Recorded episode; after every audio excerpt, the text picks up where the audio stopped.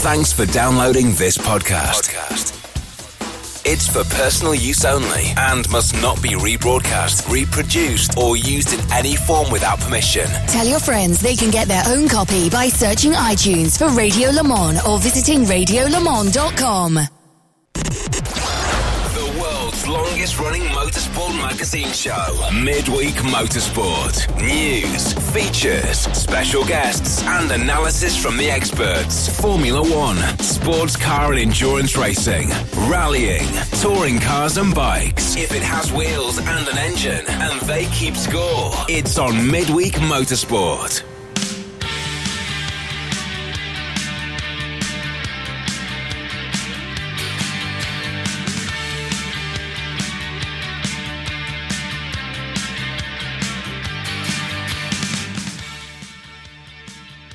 Hello, everyone, and welcome to Midweek Motorsport. It's Series 15, Episode 21, and it's just after 8 p.m. in the UK. I'm John Hindhaugh, and up in London is Tim Gray. On a packed show tonight, we have what, Tim? Uh, hang on. I think perhaps that John might be using imposter this week to. No, uh, no, no, that was me all the time. That's exactly what I sound like. okay, that's fine. Okay? No need. There's nothing to say here. Move on. Fair enough. On the packed show tonight, we've got all the usual features. Uh, we'll be joined by Nick Damon to uh, look at uh, some of the week's news stories. Uh, we've got a big interview with uh, James Cameron. Uh, and uh, we'll be previewing tomorrow night's IMSA iRacing Pro Series race, which, Which is, is gonna be another VIR. crack. Yeah, another cracker.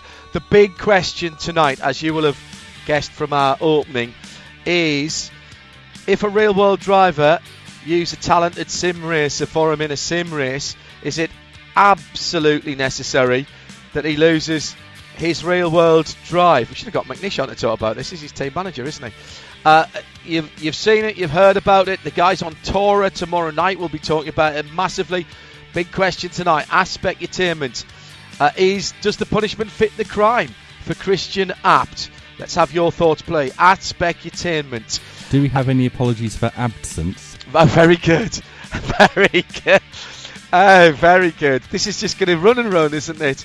Uh, Mark Atkins says, back again with the ill behaviour and a new Twitter name listening for live from uh, 2100 tonight. 2100 where though? Are you in? You're going to miss the first hour.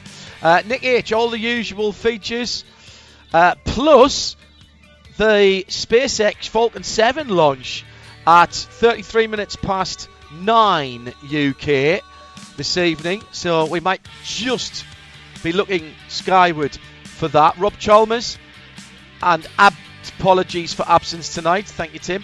Uh, after the negativity of recent days, I'm going to watch the SpaceX crew of Dragon launches. I need a bit of positivity and inspiration from the wider world. First, well, if you don't count the two balloon launches, um, the record launch and Felix Baumgartner's launch, which wasn't the record, of course. Uh, well, it was a record for a week.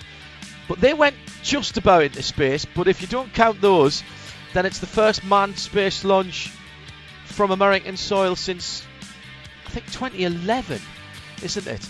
Uh, Oliver Been Giles. plenty since uh, from uh, um, Baikonur, which is in Kazakhstan, is it? And also from Guyana. Oliver Giles, but not from America. Uh, Oliver Giles says, Good evening, listening to this week's show regarding exercising, practicing in preparation for another instructor qualification. Good luck with that.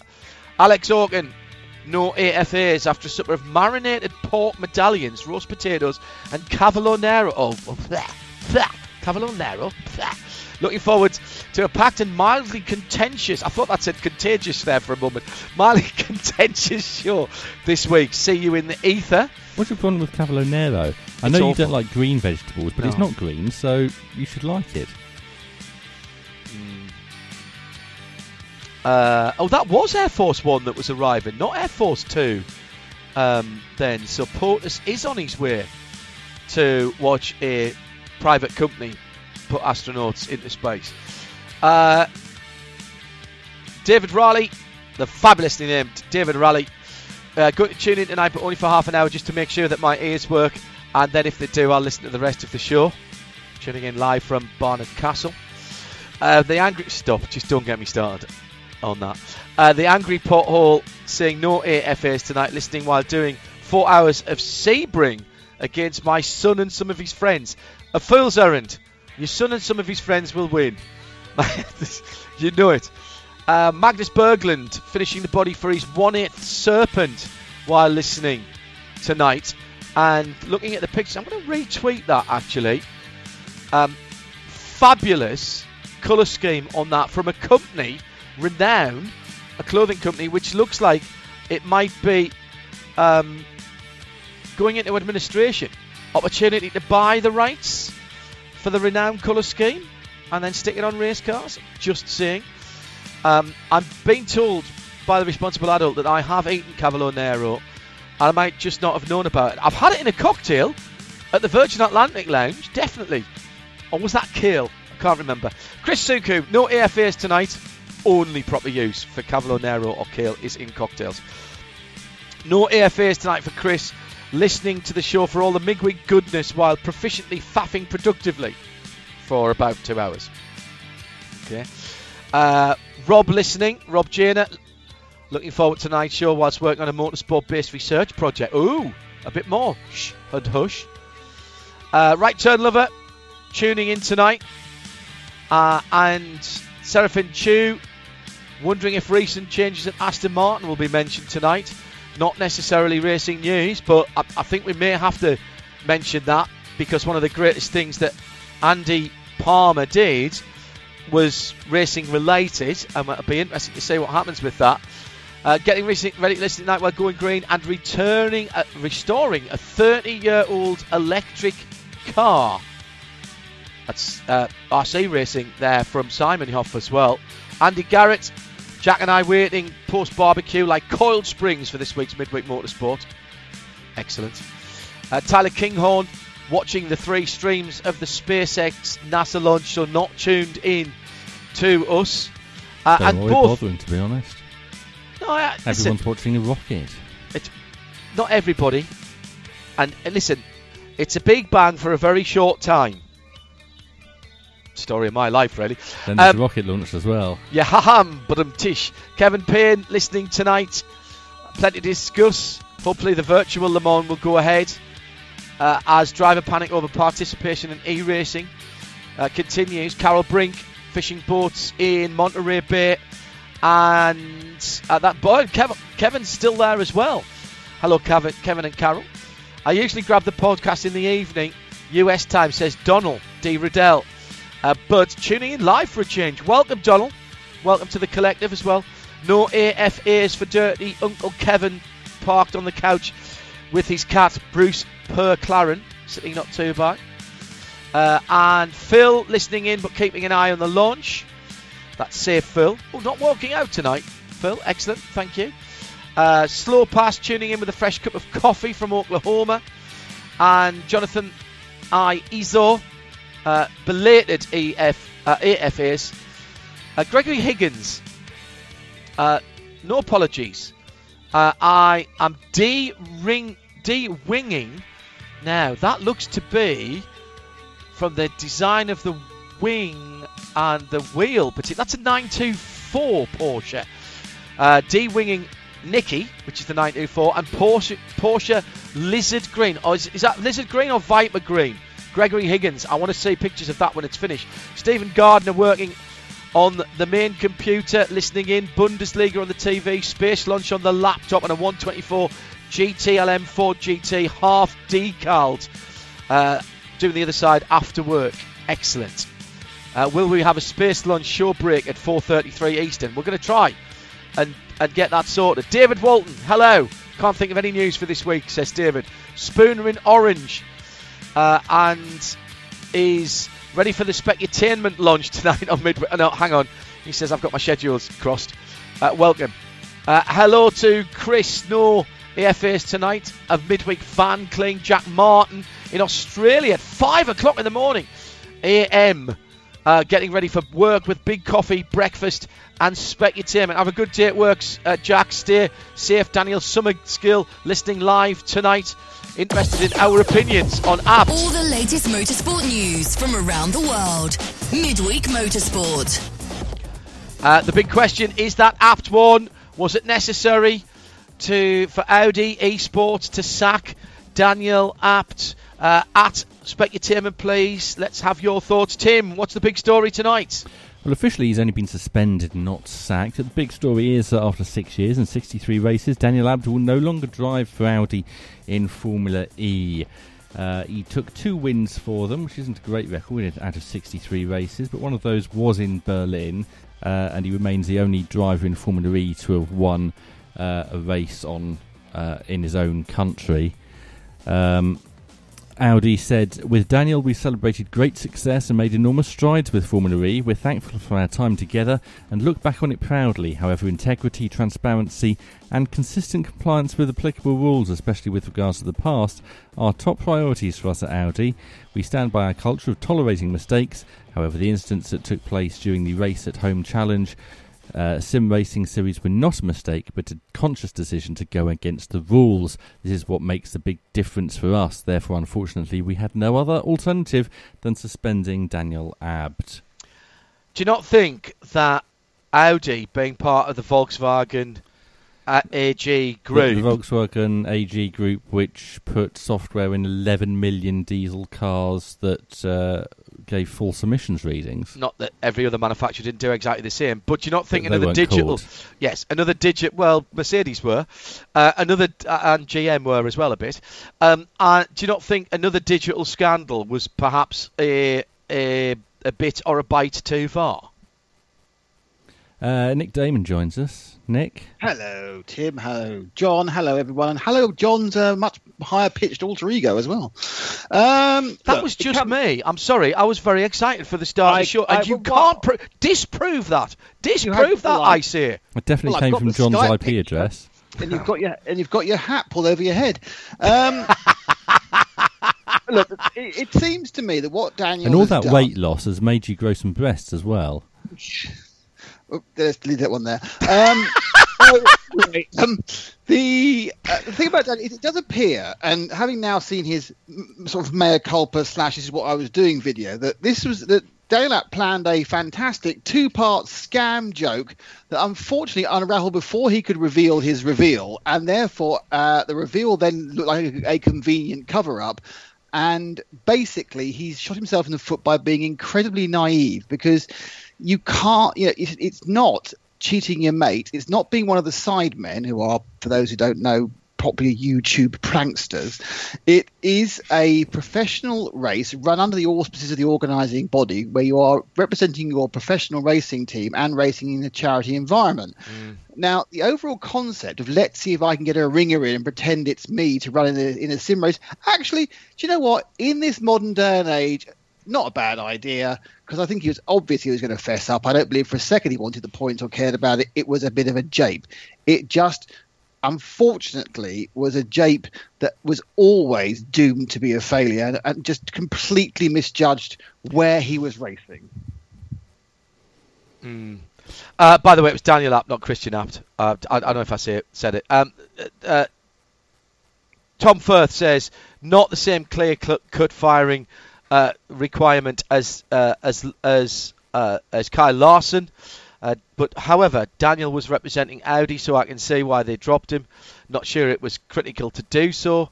Rob Janer think the suspension might not have happened if he was racing for another team. Your thoughts, please.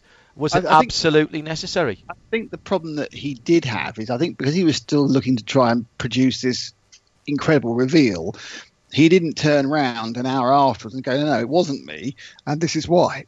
He waited too long to go. This is the whole point of the, of the misguided joke, which I'm sure if he'd managed to get what was really going on, in, if yeah, let's, let's trust him, getting what's really going on, and had got that out, you know, on I can't remember if it was Saturday or Sunday evening. He got that out. Look, it, it's p- part of a two-part scam. Sorry if I upset anybody.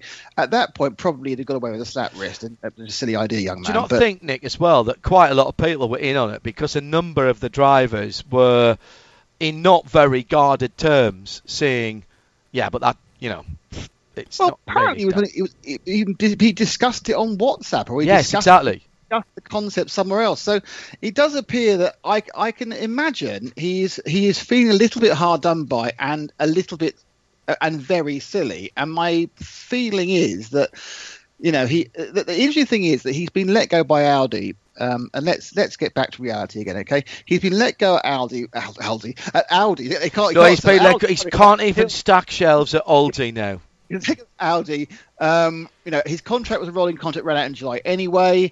The it's unlikely the FE season will get going again if it does with a couple of races. He's not been stellar, and Audi have a lot of contract drivers to employ anyway next year after pulling out of mm. DTM. So it's also let's never avoid the convenience of the situation where you can get rid of someone with no comeback who's actually been a loyal servant for six years because you need to anyway because you've got several drivers who have a long It's contract or actually on contract you need to replace. Always look with the money, John. Just follow the mm. money, be it contract. Well, that's what the responsible adult It's always sa- says. saving them 100,000 euros a year at least. Uh, Shea Adam has the stats uh, on uh, Formula E for uh, Daniel Abt and di Grassi. How do they stack up, Lucas di Grassi and uh, Daniel Abt? Shea, good evening, by the way. Thank you for joining us for the first time tonight. Hello, John. Thank you very much. Yes, it's nice to finally be on the show. Um, Luca di Grassi uh, sweeps the board with Daniel Abt, to put it gently. 10 wins in the same time frame as Daniel's, uh, what was it, two wins? Three? Two? Um, but in terms of championship finishes, di Grassi has finished third, second, first, second, and third in the first five seasons of the championship, whereas Abt has come 11th, 7th, 8th, 5th, 7th. So, uh, in terms of comparing a teammate, if this was Formula One, Abt would have been out way long ago. His father does play a big role There within the go. team as the CEO, and that's where it gets messy. Correct. Yeah, I, I can. Uh, I can absolutely think uh, how difficult that might be, and I, I do wonder. Uh, I, I- think Nick is. I, I would normally say that Nick is being slightly too cynical, but given the current circumstances, I find it hard to disagree with you. Um, Audi are slashing costs, aren't they, at the moment, uh, by bailing out a DTM and you know various other things, and I, I, it might not be the last place that the axe, axe falls, Nick. To be honest, Yeah, I mean, uh, you know, there's, there's we we have, you know, we're all worried about you know, when we can go to the pub again or, or when we can see a live motor race again. But the, the fallout from the current situation is going to be they have a long tail, and um, you know, there are people even this week who've, who've fallen foul of it. Um, unfortunate people, obviously within the motor industry, both friends of ours and and and people we know, and you know, it's um it's. It's a difficult situation because no one knows going to happen. No one knows what the bounce back's going to be. Is it going to be enough to keep things going? So I'm sure everything is under review. hello to Vulcan brother who's just joined us. Uh, uh, COVID at least got you a new fan. Thanks a lot. He says excellent stuff. And hello to Sarah Rigby tonight. Guff Lamont who's tuned in. Justin Henderson for listening live for the first time in months, trying to get a sense of normality back in his life. Well, if we can do that, Justin, for you or for anybody, then that is praise indeed. Um, we've tried to keep this running on a, a Wednesday night and, and some of our coverage of the esports as well to to try and make life a, a- a little more bearable for people. If that is working, then we're very pleased about that indeed. Hello to Ben Williams listening in while the other Torah guys are getting ready for the show tomorrow night. I suspect, Tim, that the Torah show tonight, uh, tomorrow night at eight o'clock, will cover this in even more detail from the sim racers' perspective, and I think that's very important here. We're, of course, looking at this from the real world racing driver's perspective, and there's been a lot of support for Daniel. Uh, people like uh, Felix Rosenstad and Filipe Albuquerque uh, have come out in support. James Calado has said that he's going to refuse to do any more uh, sim racing. That's just silly. um, I'm afraid that is just silly. who is going to replace uh, Daniel in real world Formula E next season? It's a good quote. It's a good point. van der Linde? Rene Rast is the name that I am Oh. told. Ooh. Yeah, because he hasn't got a job in DTM, DTM. of course. So now it all begins to to slide in. Former DTM champion, all round nice guy. Yeah. Mm. Long term contract. Nick's still following the money. He's still Expensive exit fees, yeah. remember remember the wire. Remember the wire and the guy that worked in the basement. Follow the money. Follow the money. That's very that was a great uh, series. I've been watching something that's very similar to The Wire. What's it called? It's called Startup. Oh, I haven't seen that yet. I'll It's uh, that. it's on Amazon Prime. It's Oh, uh, there's three series of it there. It's got Is it not on a television somewhere? well, you can have Amazon Prime on your television. Only if you subscribe, mate. I'm, I'm tapped out on subscriptions. Um, It's got um, no, Martin move on. Freeman in it. Oh, I quite. Oh no, yes, I have. I've seen the trailer for that. David Walton on this says Formula E punishment. Hmm. Okay, from them they they find him Audi punishment debatable, but ultimately they are his employers, so it is kind of up to them to what they decide. And by the way, Mark Atkins earlier on is on Central European time, so he has been listening from the start. David Two Bruce is working late and listening live tonight as well. Uh, and Phil Lindemann listening live from Burke Lakefront Airport, former That's site of IndyCar, Cleveland. Cleveland Grand Prix. Well done. One of my favourites. Yeah, always one of my favourites. That no, no. If you ever played that on IndyCar, the game back in the day, absolutely no brake markers or reference points anywhere. No, I didn't have IndyCar the game, Oh, but it's I did uh, download uh, Burke Lakefront Airport for uh, Geoff Crammond's Grand Prix Oh, did 2 you? Oh my and God, played it on really? that with 25 What other was the- Formula One cars. It was the first time that I heard Paul Page's voice because he was on the start of that. Hi, I'm Paul Page, and from Papyrus, this is IndyCar. It was fun. I love that. Uh, Matthew Heineman, Audi firing not, he was a brand ambassador for Audi. You could say he's brought the brand into some disrepute, and if Audi has asked him or require him to take part in the FA event and he didn't, not sure I can find any real issue with Audi firing him. Actually seems pretty fair uh, to me. Alan Prosser, uh, good evening to you. Uh, Rich Tyso, also Tom Firth. Uh, no, we mentioned that one earlier on. Why am I getting double tuts tonight? Uh, uh, he says uh, 360 Motor Club listening from the Hot Club tonight. Excellent. Um, Jonathan Main. Here's an interesting point, uh, and and Shea, Tim, Nick, he defrauded his employer. I'm sure HR had a say in it. Nick, Well, yeah, I, did he? I mean, I don't know. I mean, this is the whole point. It's it's it's you know he either was going to be you know not particularly successful and trundle around in the 16th place or get all the publicity. Yeah, it's it's kind of like you know they say no publicity is bad publicity, but yeah, I'm, I'm Huh. not sure about the HR type of thing. I, I just think it's a it's a prank that's gone hor- uh, in his case gone horribly wrong was and was um, you know not well thought out by him in the first place. But I'm sure he's a bit surprised. He- Obviously, he's surprised how it's turned out. Yeah, David Walton says apparently there's a 100 driver WhatsApp group. If he discussed it, surely someone might have said it wasn't a good idea. Kevin Payne, the joke totally backfired. Highly publicised event, not just a few lads having a, a bit of a laugh. Uh, Ella Filipponi listening live for the first time in a while. Hello there.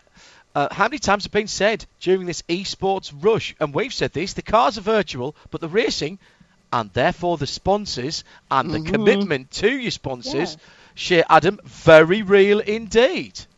It's the same situation as Bubba Wallace a couple months ago, where he, He only lost a quick. He only rage quick. He didn't call anybody any names. He didn't cheat. He got put into the wall and decided it wasn't worth him rejoining. Exactly. So you think about someone doing that as opposed to what Daniel Abt did, which was give his username in effect to somebody else to pretend to be him mm-hmm. to try and make himself look better in a race. Okay, even if it was a joke, even if it was a prank that he would fess up after the fact, he still was allowing someone else to do his job for him without telling his employers that someone else was doing his job. It it, it just reeks, honestly. Uh, we'll have some of your tweets in a moment after Tim Gray says. Can you claim that uh, the racing is real in the uh, virtual Formula E, given that there's no crash damage and uh, the drivers aren't really taking it very seriously anyway? Well, and and you know what?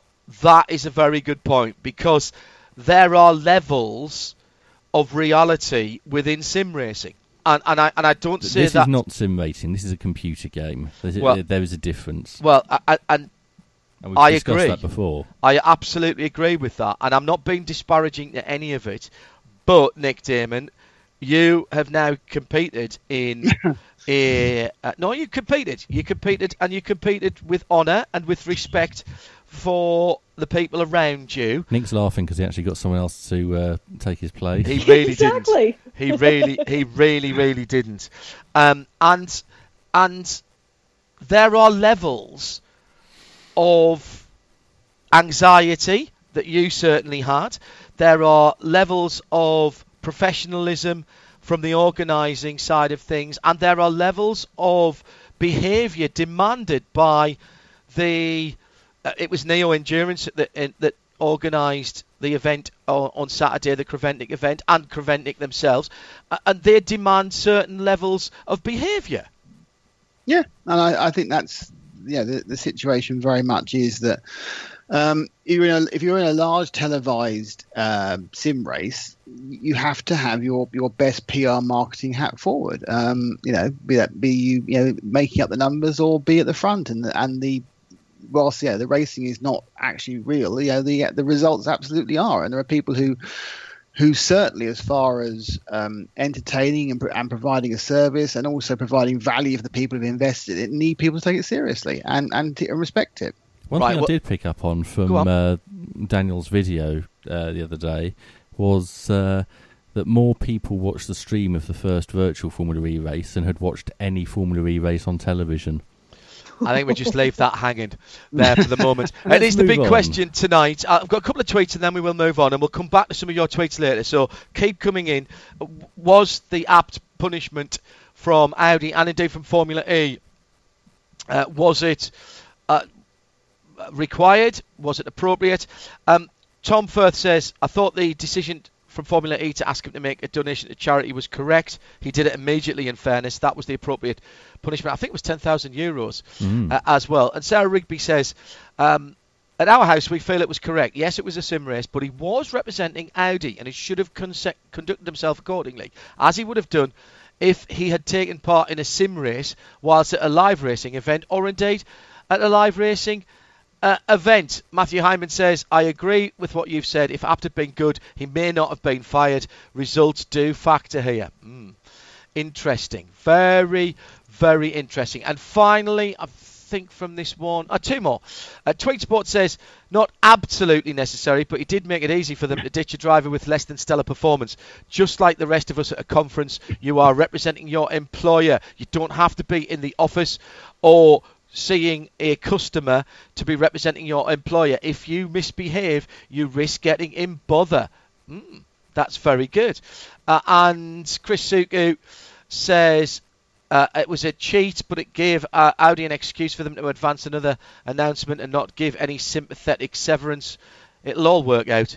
Nick always has wise words and good and good instincts. He said. Dirty Uncle Kevin, uh, this is the final one for now, and then we'll come back to some more on at Specutainment. Let's say I'm hosting a Zoom call for my employer, get drunk, and make a bit of a you know what of myself. Should my employer not punish me for making them look stupid? How much worse would it be if you got someone else to host the Zoom call in your uh, in your absence and they did a better job than you? Uh, I mean, that's I suppose the question on that. At Specutainment, Tim, where do you want to go to next? There's all these stories about uh, school children um, putting up uh, still photos of themselves on Zoom for when they're doing their virtual at Yeah. home schooling Yep. while they go and do something else because Mhm. the teacher is looking at 25 very small pixelated. oh, oh. oh This this has just come in, and I do want to say this on this. If Abt agreed this with his bosses to start with, maybe Audi would have got real kudos for bringing forward and promoting the career of a sim racer, and maybe then Abt would have been the golden boy. Mm. All about perception, isn't it? Oh yeah. Really is. All right, let's move on. Midweek Still also Motorsport. about results, though. Well, yeah, as uh, Series 15, Episode 21. Tim, where are we going next? Uh, we're going to stay on the subject of perception and deception and Oh, uh, people who are good. sacked with Kyle Larson, who All right. uh, won uh, at I 55 in Missouri in the World of Outlaws at the weekend, picking up a check for 20,000 US dollars. that was in virtual reality, was No, it? This is a real race. No, Oh, no, really? real. Right. Shea? Uh, I would need a lot more than twenty thousand dollars to be in Missouri this weekend, given uh, the party that they had on Lake of the Ozarks. But, uh, yeah, he uh, he did come home with that check, and he did say that he hopes that at some point he can come back and race in NASCAR again. And he's really appreciative that World of Outlaws has stuck behind him. Um, interesting weekend, and it didn't take him very long to get that first win in that series. Tim? Uh, the next race is a double header at Mid Ohio. No, it's not at Mid Ohio. It's uh, Lake Ozark, uh, which is this weekend. Oh, right, okay. One race on Friday, one on Saturday. Mm. Keep the keep the tweets coming in, by the way, about Daniel Abt. This is interesting from Simon. He says, I've not watched a huge amount of sim racing, but I do detect this different attitude between uh, real life single seater and sports car races. Um, and indeed, that is the same in the sports car and single seater sim racing world. It seems as though the sports car sim racers take it far more seriously than single seater. Uh, I'll, I'll throw that to you, Nick. Is that because there's more than one of you, and therefore, whether it's your mates, your teammates, or just a bunch of friends, then you're letting them down as much as you're letting yourself down if you do something that's a bit stupid? No, i will put it in more a more simple way. When, they're talking about single seater drivers, what they're talking about is people from F1 and FE. People from F1 and FE get paid very, very well to drive their real cars. They don't have to worry about what's happening outside. They don't have to worry about making a good impression. Most of the endurance drivers, be they you know top factory guys or be they you know the, the guys we know who are who, who often live off, off a benefactor or one or two deals, they know they have to be more professionally responsible because it's their livelihood. It's, it's mm. they haven't got it, it's a it's a simple situation. I, I don't believe that there's a there's a, a reason for a particular style of driver to be more particularly you know into something. I just think it's how important doing well at a sim race is to them, and how important and whether they can begin to see a spin off from it and yeah. that's that's really what it is. And they and, and if you're, you know, uh, if you're someone like the, I, I, don't want to mention a name, but yeah, some of the drivers we drove with last weekend, um, who we see at all the you know the GT Opens, everything else, they know they have to follow every single avenue to have a multitude of, of, of routes to overall earn a very nice living. But they need all seven of those things to make it a very nice living, and therefore they're very right. aware that everything they can do to promote their brand means that when that's Mr. Man, when Mr. Man who wants to who, who has some money and wants a driver to support him thinks, shall I have Barry or shall I have Stephen? Oh, Stephen does this and back. Oh, but Stephen's really good in those sim races as well. Perhaps he can teach me how to do that too. You know, and it's the whole thing is building your brand to attract. You know, I'm big... clapping. I am clapping, and it's not a golf clap. You have absolutely nailed that. That is, I doff my virtual and real cap to you. Uh, uh, specutainment if you want to make a comment on that. Uh, Johannes Quaglica says, some might say it was something that Abt should have done in real life many years earlier. that's harsh. He's not that bad. He's just not as good as Lucas di Grassi. That's that's he's not. Well, there's a few people terrible. you can say that about. Yeah, I mean, I think we're not we're not talking about you know you know terrible, but he's you know, it, it, doesn't help. I don't, I don't think it helps that his dad's name's above the door as well. I think instantly people go, oh, bit Lancey, aren't we? Mm. You know. Uh, we're keeping an eye on the SpaceX Falcon 9 launch as well. Uh, there's a bit of thunderheads rolling in, but we're checking the radar. Uh, storm system leaving a path behind it that is just on one hour to lift off. We'll keep an eye on that. You know that we always follow um, rockets and, and, things like that on the, on our live broadcasts. We once managed to get a full course yellow at Sebring, wasn't it, to uh, watch a rocket launch uh, when we that were. That was awesome. That was. It was perfectly timed as well. At Specutainment for the Daniel Abt question. And don't forget, the guys from Tora at 8 o'clock tomorrow night will be discussing this from the sim racing side of thing. 8 o'clock on RS1 followed at 9 o'clock by On the Grid. It's another good news week on the grid this week with more news of a return to racing in Australia confirmed.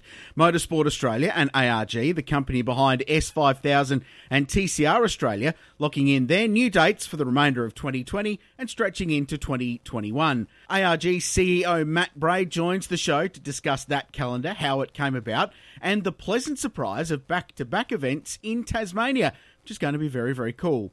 Then former supercars driver Cam McConville joins the show to talk about how he was the last ever driver to drive a factory Honda Formula One car. It's a fascinating story.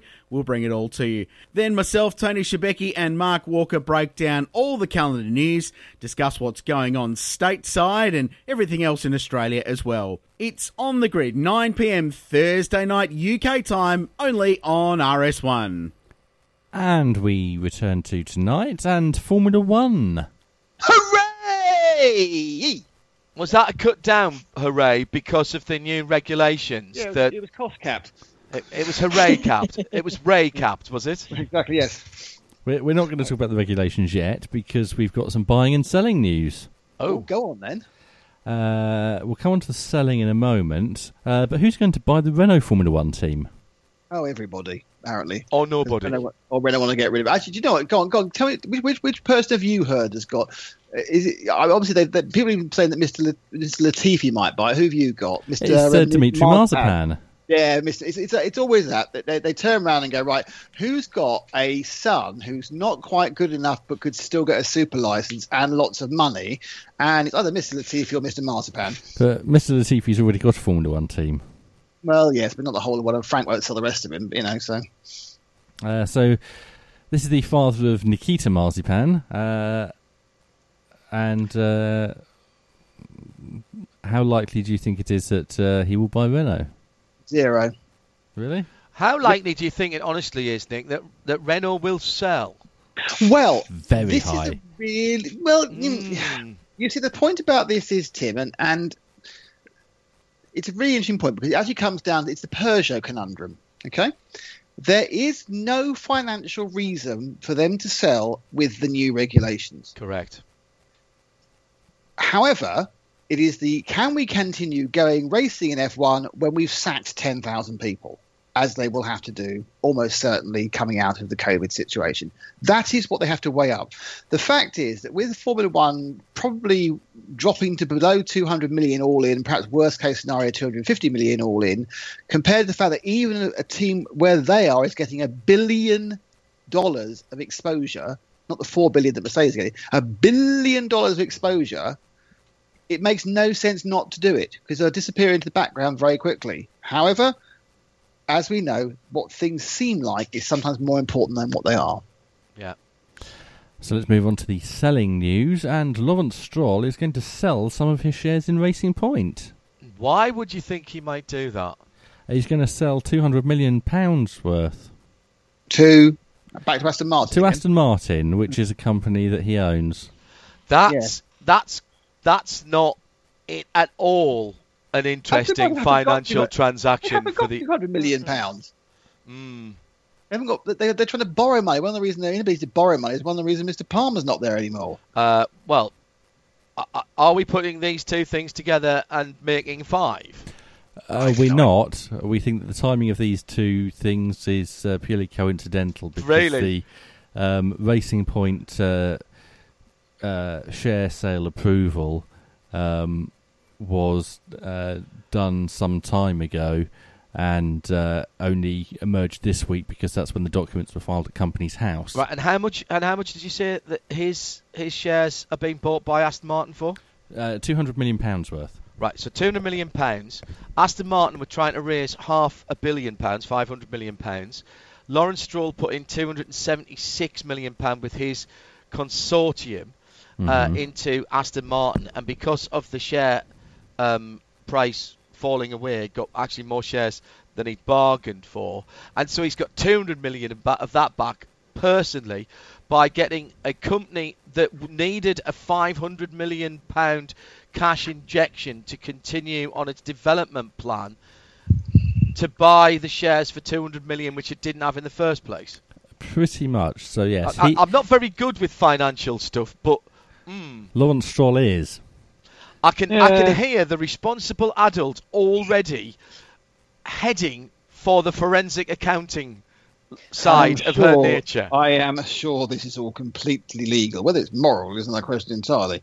Um, so, but Can I just mention before we move off this that, that one of the things that I wanted to talk about with Andy Palmer, and I accept that I have got, a, a, in some ways, a, a, a biased view about Andy because I've, I've spent a lot of time with Andy and particularly had him as my teammate, um, and uh, when you've had somebody as your teammate in a fairly smallish motorhome in a 24-hour race, um, then you spend a lot of time with them, and there's not much you don't know about each other. And also the relationship that we've had here with uh, RSL, and I've had personally uh, with Dave King and Andy Palmer goes goes a very long way. So I accept that I, I might have a different view of Andy than other people. I remember when Andy came from Nissan to Aston Martin, I thought he was being very, very brave to go from a major automotive conglomerate to what is effectively a boutique manufacturer where there's no place uh, and no corporate governance to hide behind. He did make a difference. He delivered, absolutely delivered, for the then backers of Aston Martin who'd saved Aston Martin from going into oblivion after the Ford situation. He delivered on his vision of the short and medium term seven cars in seven years, five of which have already been delivered or are about to be delivered with the mid engine V6 Vanquish. In fact, the only two that haven't been delivered is the two Lagondas, which are which were the electric cars, which were placed on hold given the downturn even before COVID. And I, the engendering of a positivity and the leadership that he gave to Aston Martin was extraordinary. And for us in the motorsport following business, he did something really important, which we, he took Aston Martin Racing back under the control of Aston Martin Lagonda, um, whereas before it had been sort of farmed out. In fairness, the the building and the running of the cars is still done by ProDrive, but the running of Aston Martin Racing has come back to Aston Martin Lagonda, and Dave King was put at the head of that as well as Q Division uh, and Q Projects, which is their Valhalla, Valkyrie, uh, 177, all of those high profile projects. And that was absolutely the right thing to do. He got, he delivered a brilliant IPO for the previous conglomerate that owned them and made them a lot of money. And since then, the share price has tanked, which is the market. That it's it was still in profit. I think it was six continuous, six six six consecutive um, quarters of profit for Aston Martin, which I don't think's happened in my remembrance. If if you can tell me that that's different in any other ownership and stewardship of Aston Martin, then I'm happy to be proved proved wrong and he's moved Aston Martin into a position where it is sustainable going forward. And I really hope that's not thrown away. Whoever gets at Andy will be very lucky to have him, and he will make a difference. He's hands on. He is absolutely passionate about what he does. Started as an apprenticeship in the motorsport, in the motoring trade, and is, is going to be one of the most influential Brits in, in OEMs around the world. And as I say, he put his reputation on the line when he went to Aston, and I think he delivered what he was asked to do. Um, I suspect there may be more behind why he's been asked to leave, and I'll, I'll say this to you, Nick, um, given what your comments were earlier, the fact that uh, the head of AMG has been announced as Andy's replacement um, suggests to me that Mercedes are taking AMG's already got a stake in Aston Martin. Uh, we know Toto Wolff that's take, has taken a personal interest. I'd suggest that Mercedes are taking a, a, a closer interest in Aston Martin. Yeah, I think I don't think any of us would be surprised if we're sitting here in five years' time and uh, Aston Martin is a division of, uh, of Daimler, mm. and I, I think you know, especially given the fact that their value is almost certainly well below their real value um, due to the current situation. Don't forget they have um, either the or the second most valuable brand in the. motoring. In, in anything, not just motoring. It is it is the coolest brand in the world, and it keeps getting voted that. It's Tobias Moers, who is uh, the new head of Aston Martin. We wish all of our friends at Aston Martin the very, very best. Uh, personally, I'd like to say thank you to Andy as well on behalf of me as an individual, me as an Aston Martin fan, me as a GT motor racing fan, uh, and as somebody from Radio Show Limited, because they uh, they've been very fair and honest with us, and Andy's made himself accessible and approachable. Uh, and I'll be interested to see what happens. I, I, hope, I hope, the position that Aston have been in, in a in a situation now where they can plough their own furrow, where they have sourced engines for AMG, but they're allowed to tune them and and uh, develop them as they wish for their models. Where they have an SUV on the way, where they have the mid-engine Vanquish on the way, and a fantastic work of art V6 engine designed by the same people who designed the who were poached directly from Ferrari and Alfa, and the same people who designed the Giulia V6. Um, that is an absolute work of art, and that has to go into the new Vanquish uh, in the mid-engine of that car. It has to be, whilst the front-engine V8 and V12s will always be the bedrock of Aston. Aston need to have been a mid-engine car for 20 years or so, and um, and, and that's where Andy's put them now. Wish we wish them all the best. Your thoughts on that, please, as well. Two at Specutainment. Tim, where next? Uh, next, we're going to McLaren. Ah, Ah, yeah. Uh, because uh, obviously a couple of weeks ago we uh, reported that uh, Daniel Ricciardo was going there, yes. and now we know that he won't be the number one driver. oh really?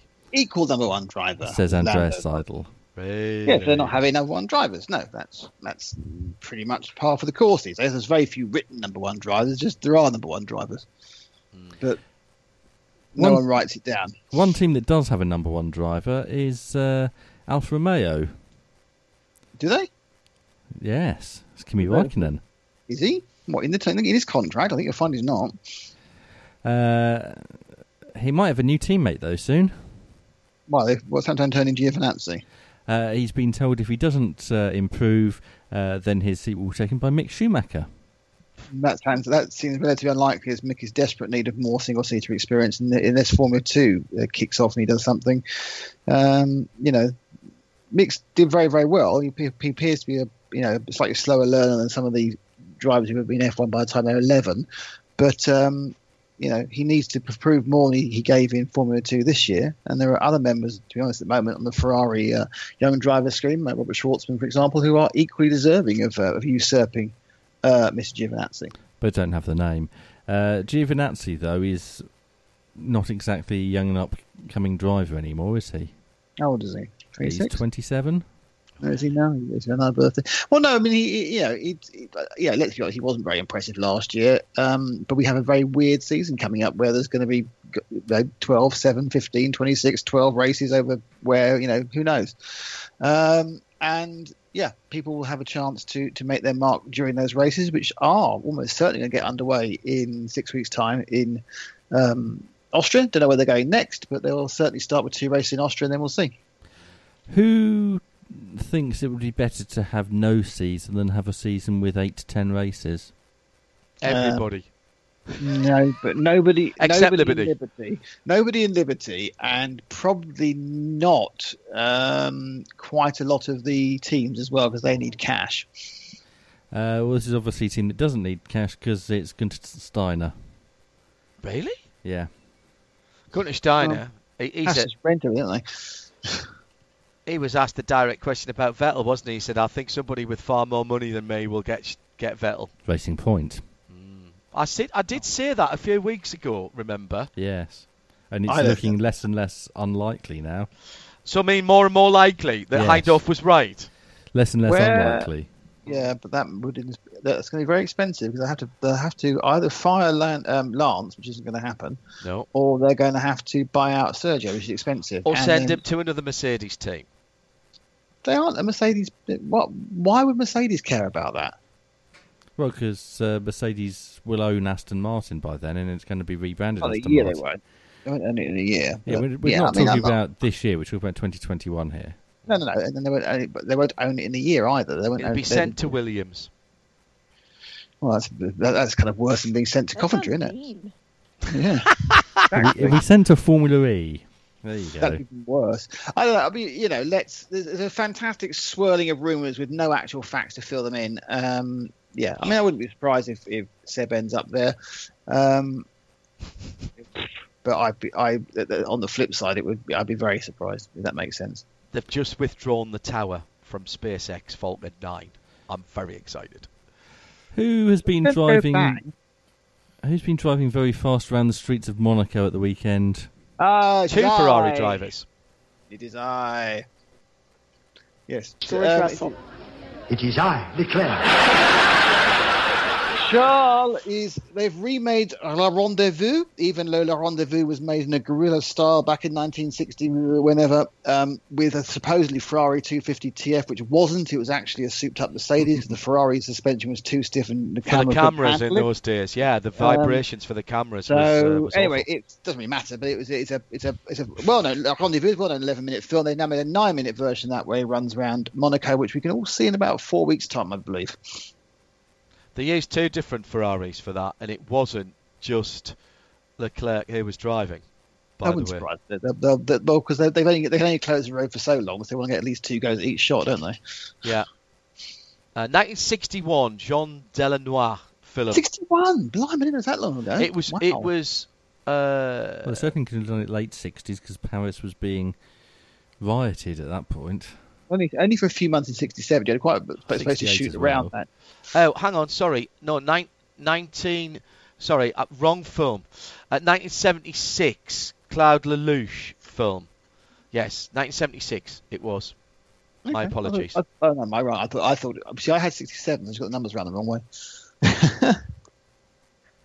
Yeah, my apologies.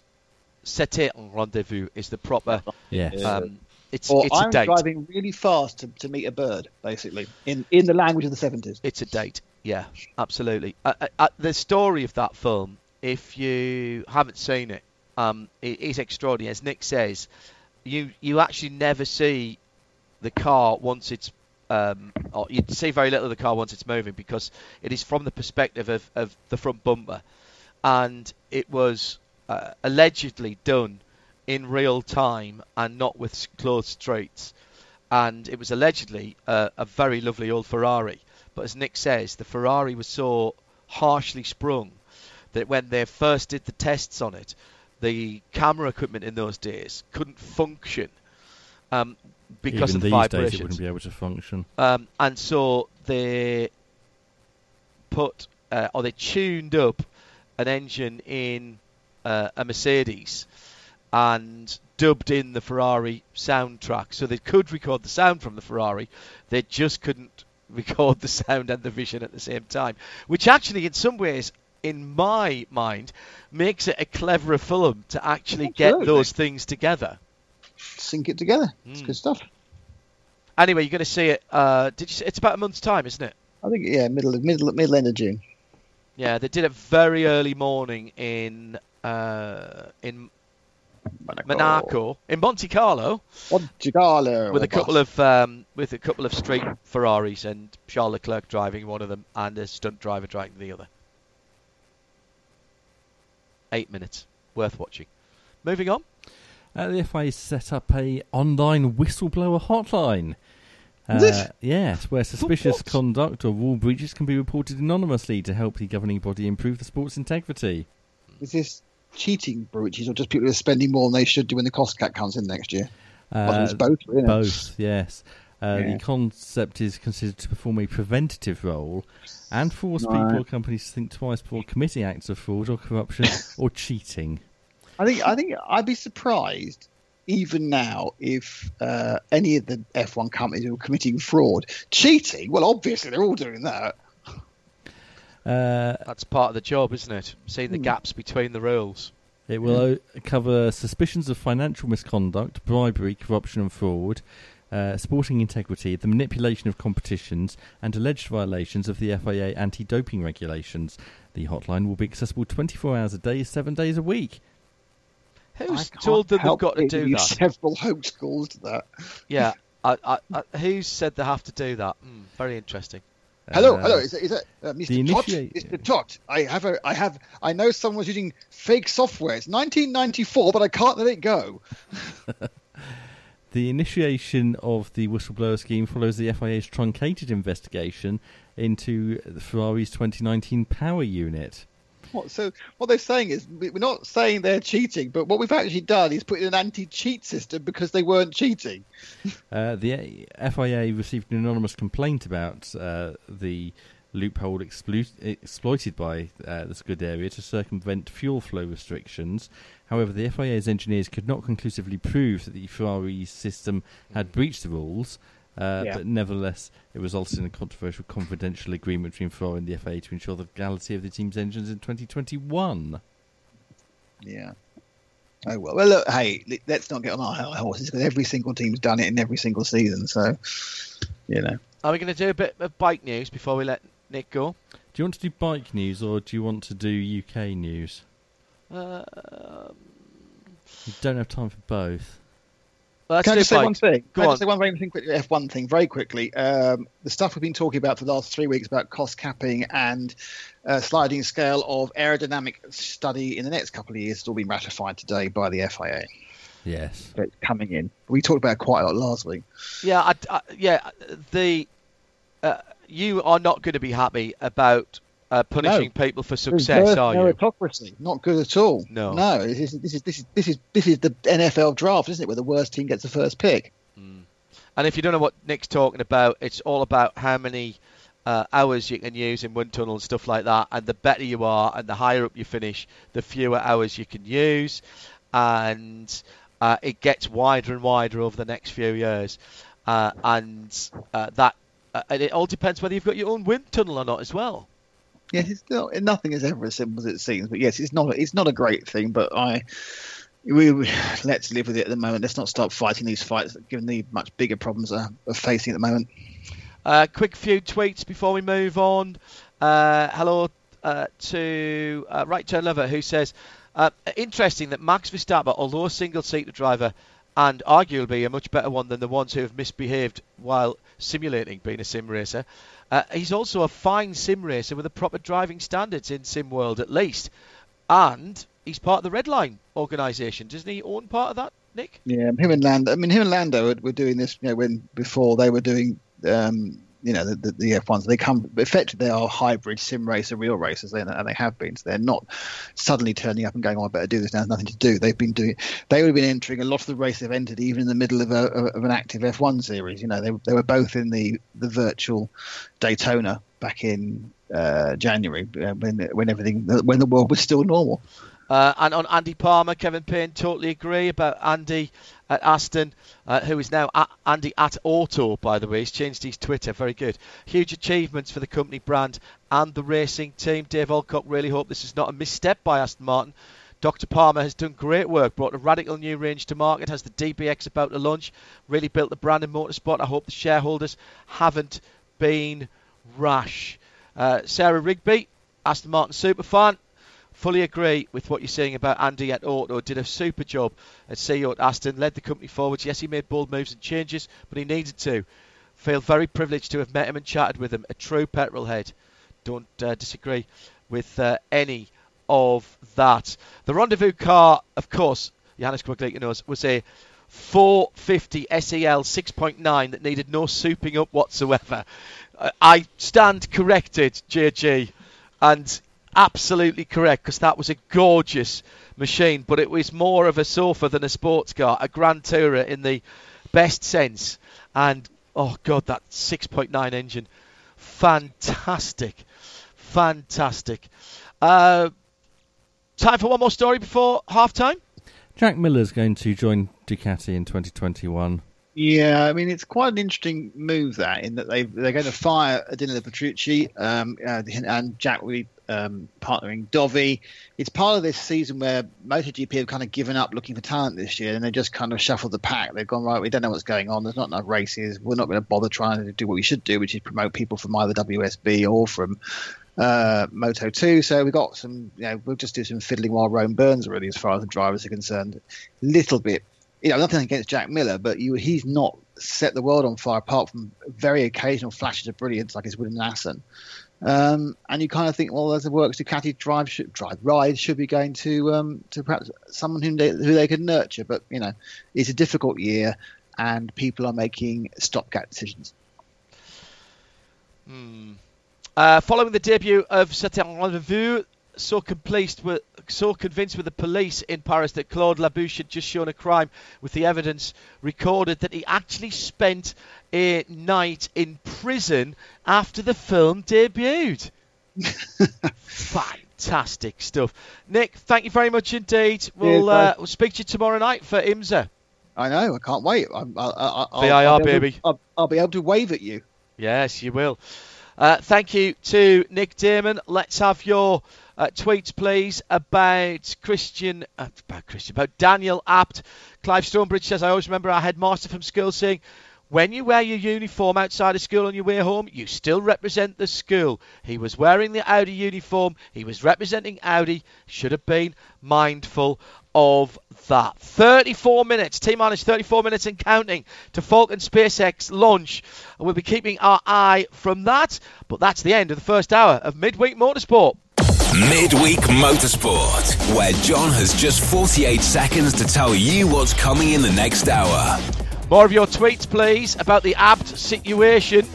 Uh, at Specutainment, please. Shea Adam will be staying with us. We'll be previewing that IMSA Pro Series race at VIR. 50, count them all, 50 GT Le Mans cars around Virginia International Raceway. Some interesting uh, new drivers as well coming in, as well as some old favourites.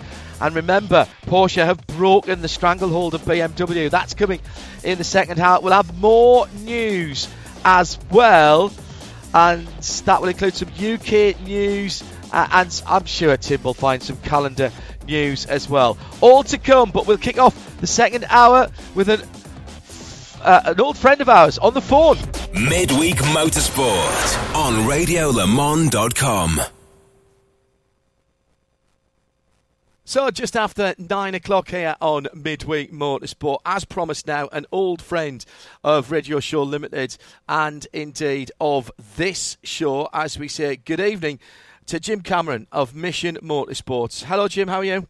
Good evening, John. Yeah, very good, thank you. Very good indeed. Uh, before we get to all the positivity that's going on around Mission Motorsport and particularly the race of remembrance, a serious question here about you guys running a charity that depends to a great extent on you guys getting out and doing events to A, yeah. get in the public eye, and B, raise money, which clearly for the last 10 weeks, Jim, you've not been able to do for Mission Motorsport. Has that affected you?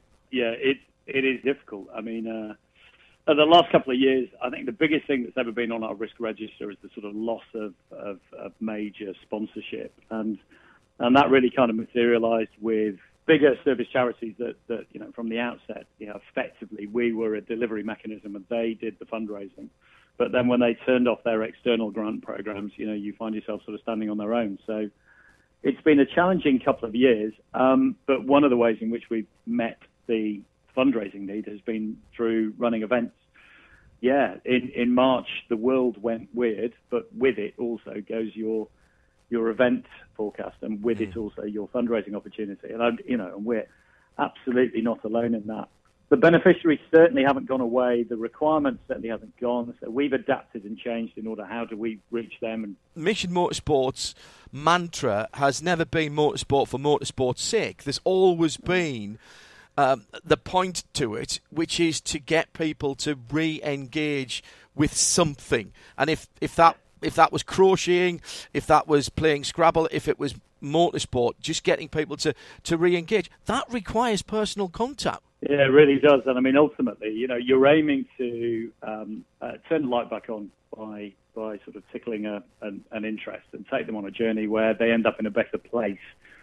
Um, and for, for many, that means jobs. So we, you know, we're running a program putting uh, guys into jobs in Toyota. Uh, we're about to kick off one with Volvo, um, helping people into some amazing opportunities across the country, you know, with um, with some of these sort of big companies through the retailers and also into manufacturing. And uh, and everything sort of comes to a to a grinding halt on that. And service leavers haven't stopped leaving the military. So we've got an entire generation of people, you know, who were due to leave the military, uncertain over their future, who are getting out into a world of lockdown and COVID, um, which is pretty extraordinary. So there's lots of hard work, um, you know, with the SMMT, the Society of Motor Manufacturers and Traders, leaning on safe working practices as you get people reopening again. And we're working with our sort of industry partners in order to help them to kind of see a way through and out the other side of it. Um, and, and inevitably, some of our population could benefit from that too. But but you can't go and take a load of people to Goodwood and, yeah. and go and have a good day out. So uh, inevitably, and like everything else, you know, we've sort of looked online and driven community activity in that way, which um, we've wanted to do for some time, but we've just not had the, um, the bandwidth really to be able to yeah, do it. Good but point. Uh, yeah, we've uh, we've absolutely uh, yeah we've managed to find the time now. So um, we we're doing some really lovely stuff. Online podcasts and videos, and, yeah. and, and because the other side of this, Jim, is it, and certainly not exclusive to the, to your normal beneficiaries, but there is a mental stress issue here that isolation can trigger uh, it can certainly exacerbate any mental health issues that might already be there. And, and some of your beneficiaries, as we said on this program many times before, they have injuries that aren't always obvious, and and therefore presumably that feeling of belonging, that feeling of you're not alone, even more important right now when you actually can't get up and you know shake somebody by the hand and, and look them straight in the eye. No, you're absolutely right, and the really interesting thing about well, it, it's always amnesty, and it's the way with race of remembrance, you know, which is about remembrance. You go, gosh, that's very much a military thing for those who fought in wars or they've got relatives who've been able to do it. And the front ranks at race of remembrance during that remembrance service are are pretty moving. But it, but actually, I always find it's extraordinary the five, six hundred people deep level of, of shared experience and empathy that you get from a much broader audience. And actually, it's it resonates with other people too. And that in turn helps our beneficiaries because they recognize, oh, hang on, this isn't just unique to me. This isn't the way I'm, I'm not the only person who feels in this way. And things like Xbox, messing about, whether it's on Project Cars 2, whether it's through 27 races, Thursday evening at 8 p.m., has been really lovely, but it's also bringing lots of other people together too. And it's a lovely mixed audience. And that's incredibly healthy and positive because you're helping to normalise um, a, a, way of feeling. And for somebody who thinks, you know, I'm very alone out there, it's um, it's community helps um, recharges uh, and do it. So uh, that's just been absolutely lovely. You mentioned Race of Remembrance. November yeah. is Race of Remembrance, of course it is. It's Remembrance Sunday. It is a remembrance service with a race tacked around it, as you've always memorably said. Yeah. And You've also, and I've been watching you on Twitter and, and all the other social media channels, said it is probably the race that is most likely to go on. Now, all right, not notwithstanding that we know that Motorsport UK have reopened today, actually, for yeah. um, uh, uh, licenses and permits to run events starting uh, as early as the first week in in July, or the starting 1st of June uh, for applications for 4th of July uh, events. But um, Anglesey, November, uh, you'd kind of like to hope that that, that is, is, if not safe, certainly doable, even if it's not in the exact same format as you've run it in the past? Uh, yeah, completely. So um, we're, we're incredibly fortunate that, yeah, you happen to to run an event that uh, has already been tested by the worst that the Welsh weather in November can throw at it. It challenges the way in which you do everything um, about running an event, or running a championship, or anything like that. You're seeing people sort of really struggling. And fortunately, just with a weird position in the year where it sits, I mean, uh, Race of Remembrance, we will know the most. We will have been through all of the lessons of the earlier sort of part of the year and it gives us a huge amount of confidence actually looking at that going yeah no um, british motorsport will actually be quite practiced at doing this thing by the time it gets to, to the end of the year. And it, but absolutely we don't know what conditions are going to look like when it goes. So we know that we can run an event from a full race of remembrance through to something where you may have restrictions in place. And it's a bit of sort of crystal ball gazing now about the likely things that that might imply. But at the core of it um, we're we're going to be able to to run a race with a number of cars on track are likely to be unaffected, but it will probably change some other things around it. And so we're thinking through that, you know. But the core of it, yeah, the actual, you know, are we going to be dropping the flag and going racing into the dark on Saturday night um, uh, in early November in Anglesey? yeah, you know, we're we're really confident that we will be. And so, uh, yeah, we've had a bit of a head scratching. Gone right. Well, okay, we probably need to get this underway then. And um, uh, very quietly, this is the first sort of public announcement of it. Really, uh, we're delighted to say Race of Remembrance is open. We're accepting entries.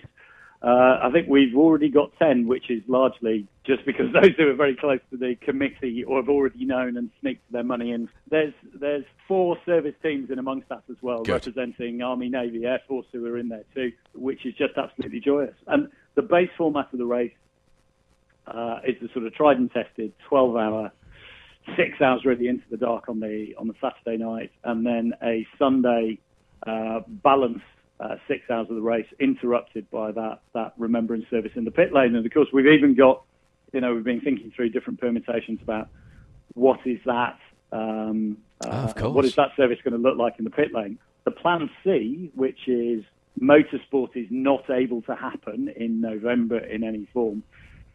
You know, our plan of action for that is that your deposits, when paid, will roll across to 2021, or you can have it back or or you know uh, you can make a donation of it if Yeah. that's if that's what you'd wish to do. But we are absolutely going to press in order to be able to make it happen.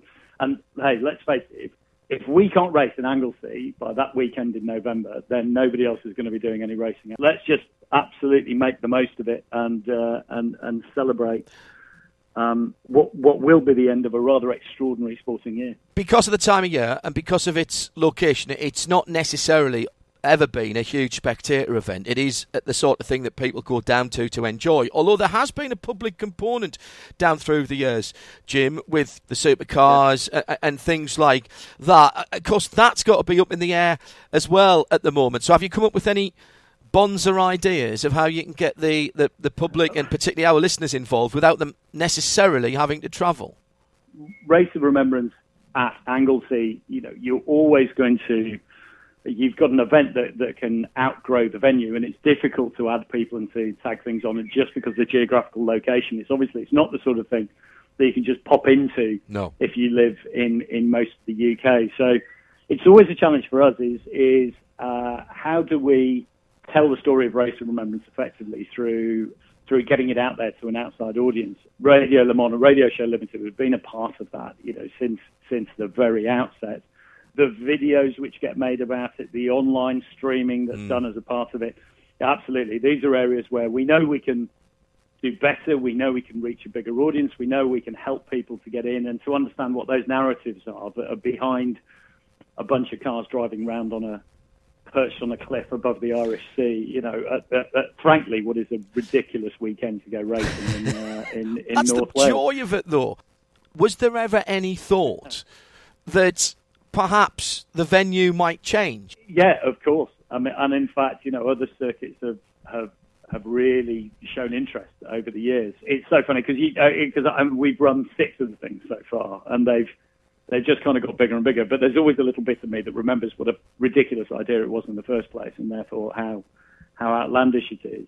It, it's become a thing. I think Anglesey and that going to the ends of the earth and the weather and all of the all of the things that makes it wonderful. A large part of that is Anglesey, and and uh, and that you know that is is one of the things that makes it special. You would struggle to do a biathlon of foolishness of uh, quite the same level of ridiculousness at Snetterton. You know, much as I love that bit of Norfolk. Can we have T-shirts, by the way? The biathlon of foolishness. That is a Yeah. quality T-shirt. yeah, quite right. Yeah, no, absolutely. Let's get back to the core reason of, of Mission Motorsport. And you mentioned the fact that there's still plenty of ex-service personnel who are about to come out or are coming out. I- I was very fortunate to be involved in one of your last major events, actually, which was at Silverstone, the Transition Day. Just being able to interact with people, hear their stories, uh, and just underline to me what an important job you guys were doing. And you were able to showcase there as well an extraordinary variety of service personnel who'd gone into business, who were involved with major manufacturers in the automotive sectors. Remarkably for me, more than getting all of those people together was getting all the government departments together in one place at one time so that you could actually walk from table A to table B to table Z and speak to pretty much every department that you had to to get help, advice, and, and Absolutely. potentially even fill in forms while you were there. all the government departments that they struggled to get hold of, you know, were were there and present and able to really do do face to face casework with people, which is something they struggled to do otherwise. Did it work for you, and did it work for the the, the people Yeah. involved? And are you going to do that again? Yeah, oh, absolutely. I mean, it, it was uh, so we ran uh, effectively. It's um, uh, it, it's piggybacked on a on a track day. We work with Silverstone in order to be able to deliver something that can financially work for us as well, because it's. Uh, I mean, that's one hell of a venue and a place, and Silverstone are wonderful and really lean into making uh, this amazing piece of real estate available. And then it's up to us then to make sure that we get the right content there, the right people, and that we connect them up in the right way. It was really joyous. And one, one of the places where that resonated is at sort of government level with people looking and going, this is uh, new and different and innovative and it's relevant and it really works. Somewhere with that sort of luxury of space and Yeah. all of the rest of it, uh, you know, that that is exactly how you can go about Correct. um, sort of returning to something that looks a little bit like normality. But you also met, I mean, a lot of those lads who were serving are exactly that generation which I'm referring to when they say, you know, they're finding themselves leaving the military into a very changed landscape outside. Yeah. What I found, Jim, was interesting talking to spouses, wives and husbands of service personnel, uh, and saying, I didn't think that my other half would come to this, but the opportunity to get in and go around Silverstone, they've said, well, okay, I'm going to go for that. I might not do anything else. But then you find out that they've actually talked to all the right people whilst they were there. And, and that's, that's the hook that you're talking about, isn't it? It's, it's the core deceit at the centre of everything.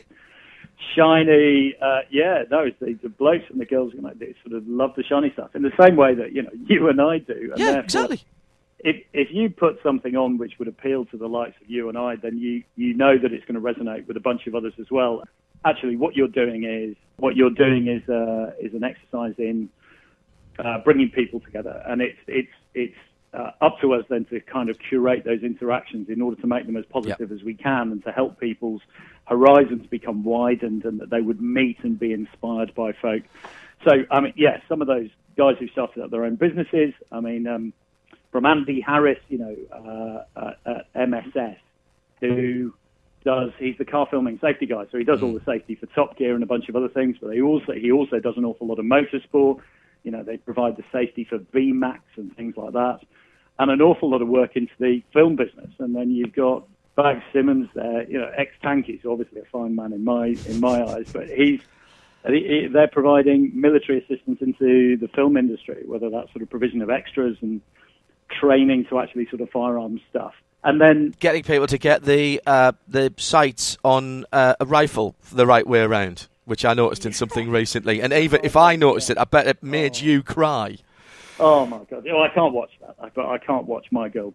Moving on, let's finish off with, with where I didn't start actually, but but you know that the people will know you best for, which is Race of Remembrance. So entries, the key thing here, entries now open, and all the details where Jim on the website. on the website. So yeah, raceofremembrance.com. Get yourself on there. There's a the mechanism to be able to do it. It articulates. I think there's a simpler system for the class structure. It's very much the same as it's always been, but it's been articulated uh, in a different way to help facilitate people coming along and bringing things that are perhaps a little bit different, but are going to be around the right sort of power to weight that they can bring along. Yeah. We know we're going to have a team of Morgans there. We know we're going to have a real range of really interesting stuff. And and the other piece that we're doing at the moment is sort of plotting the narratives that sit around it in order to go, what stories are we telling this year and how will we do that? You know, Race of Remembrance is also a really cool opportunity to come along and spend some time alongside some amazing people, whether it's, you know, the sort of Frank Kitties, the Chris Hoys of this world. So it's an opportunity to come and share uh, if not personal space uh, because COVID, but you're certainly going to be sharing, you know, sort of track space and everything else alongside some some really amazing people. And as you've said, your money's safe. If you want, you know, if you want to roll it over into next year, if for whatever reason it doesn't happen, you can roll your deposit over. You can leave it there as a as a as a donation. But if you are thinking about doing it, I would say to anybody, Jim, and I presume you would echo this: do it quickly because you're always oversubscribed. Yeah, and I think this year perhaps more than any other that that will that will be the case. if if somebody wants to, you know, come along and go, right, where's the best value track for them? We're going to have the most time on track. We're going to race in the dark. Going to do something sort of quite extraordinary. But it'll be alongside some other stuff in a mixed grid, so it's always busy anywhere in the field, whether you're in one of the quickest things, the slowest things, or somewhere in the middle.